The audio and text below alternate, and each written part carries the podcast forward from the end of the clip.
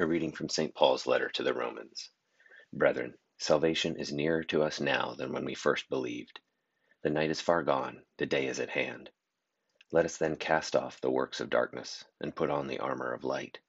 Let us conduct ourselves becomingly as in the day, not in reveling and drunkenness, not in debauchery and licentiousness, not in quarreling and jealousy. But put on the Lord Jesus Christ, and make no provision for the flesh to gratify its desires. As for the man who is weak in faith, welcome him, but not for disputes over opinions. One believes he may eat anything, while the weak man eats only vegetables. Let not him who eats despise him who abstains, and let not him who abstains pass judgment on him who eats, for God has welcomed him. Who are you to pass judgment on the servant of another? It is before his own master that he stands or falls, and he will be upheld, for God is able to make him stand. Reading from the Gospel according to St. Matthew.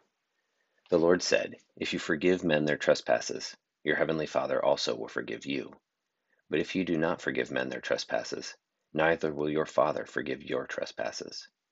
And when you fast, do not look dismal like the hypocrites, for they disfigure their faces, that their fasting may be seen by men. Truly I say to you, they have received their reward.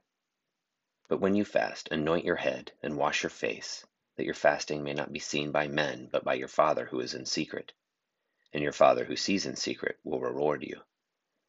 Do not lay up for yourselves treasures on earth, where moth and rust consume, and where thieves break in and steal.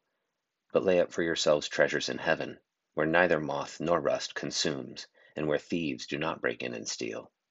For where your treasure is, there will your heart be also.